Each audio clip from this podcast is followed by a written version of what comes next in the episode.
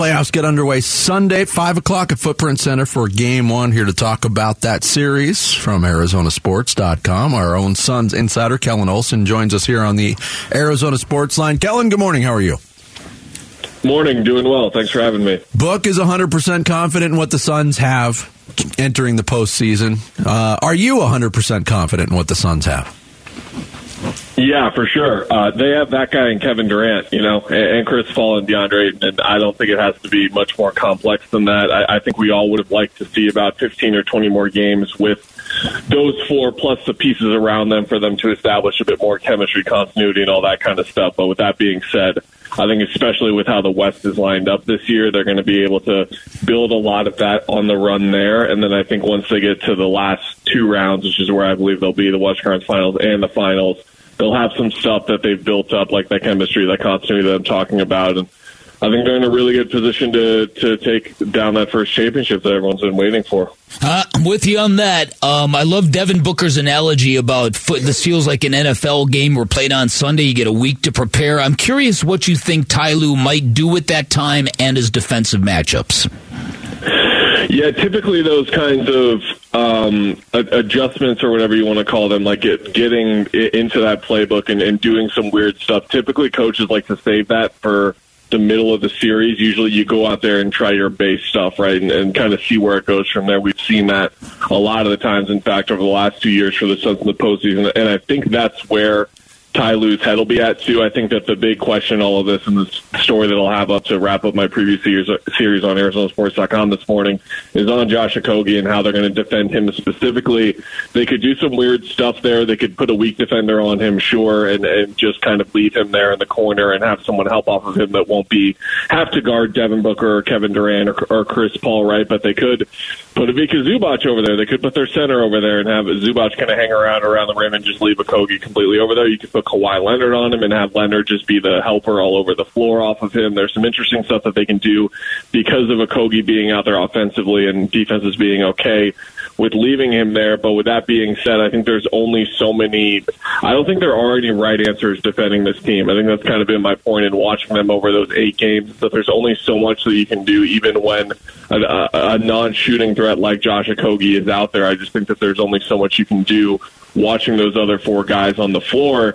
And I think we're going to see that even from a great mind like Ty who's going to make adjustments mid-series. There's only so much you can do, and I think we're going to see examples of that really quickly. Kellan Olson, Arizona Sports, our guest here on Bickley and Marotta mornings. The the Okogie point you bring up is an interesting one because the way we've seen this unfold, and with him being that fifth guy, he's going to get opportunity to shoot the ball.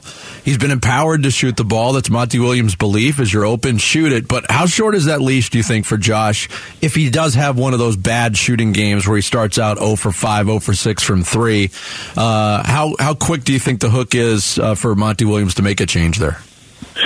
Yeah, we saw it in the in the Dallas game, right? Mm-hmm. That was the third game that Kevin Durant played. Okogie was three for thirteen in that game, 0 for eight from three. He comes out with eight minutes left in the third quarter, and then he's pretty much never in the game again, except for this possession with 11 seconds left in the game. And I think that it all depends on how confident Monty and his staff feel in the other pieces, right? Like, is there a huge drop off from Josh Okogie to Torrey Craig, or if they want to just go more all out offense, guys like Damion Lee and Terrence Ross, where if they leave them in the corner, like they're going to knock down that shot. Damion Lee was 47% this year on catch and shoot threes. Terrence Ross was 39. Those two guys are knockdown shooters in their own right. Shamet was at 40% this year as well, and he, he brings a bit more defensively. If he wants more size, that's where you can go with TJ Warren, or Ish Wainwright. That's the thing. They've got options. So I think not only do you have a couple of guys to choose from, but there might be guys that are better suited for the for this type of matchup specifically. I think Torrey is going to play a lot in this series. I think that he's going to be a true six man in this series specifically. I think there might be other ones where he doesn't play as much, but you look at having, first of all, another option to defend Kawhi Leonard. I think mm-hmm. that's where he can factor into the conversation for sure. But then just everything that you want out of rebounding and then just defensive versatility with all the switching and the size that you want when you're switching. I think it could be a big Torrey Craig series. I'm not sure if Josh Okogie will ever move out of the starting lineup. I think that they really value what he brings and just what he's established for himself this season and how much they're going to need him going forward and guarding ball handlers. But I do think that there could be big minutes in, in store for other reserves based on that. We know we know last year that for whatever the reasons, the the Suns did not handle the pressure externally or internally very well. What do you think the importance of, of, of mental tenacity is going to be in this postseason to not get caught up in whistles and calls and refs and, and all that stuff?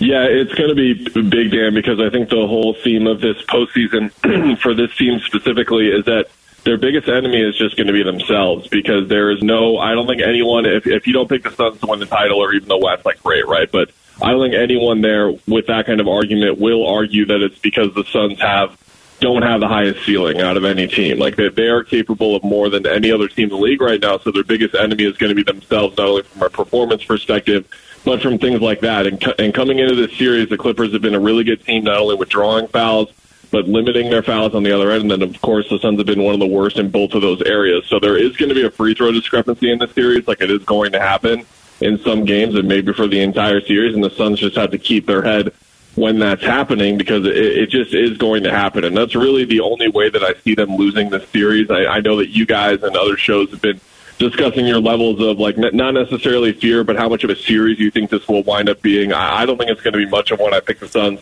to win in five games, but the recipe for success for the Clippers is that they generate more free throws and they generate more threes. We're going to see a game somewhere in here where the Clippers hit 14, 17, 19 threes, and they're getting to the foul line more, and the Suns have to have this really great offensive game to even hang around. Like, that is going to be one of these games, and they have to keep their head, particularly with the free throws and their defensive rotations on those threes in those situations, because it's going to come up in this series. Real quick, before we let you go, Kellan, we appreciate your time, the, the concern about Cam Payne and his availability to start this series, where is it? Uh, where should it be? And how do the Suns combat that if he can't go?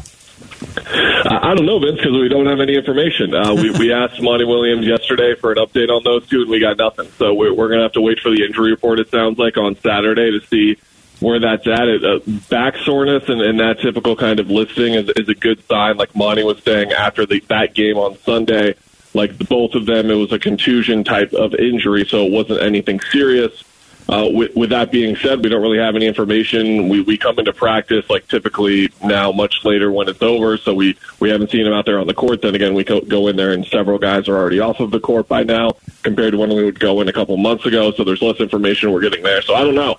Uh, I don't have a good answer, unfortunately. We'll ask again today. We'll see. All right, we'll see if we get something. Yeah, and a reminder to make sure everybody follows KO. Kellan Olson stuff is fabulous. If you want every detail of Suns coverage, he will have you covered. Yes. Right, KO? On Twitter and at ArizonaSports.com.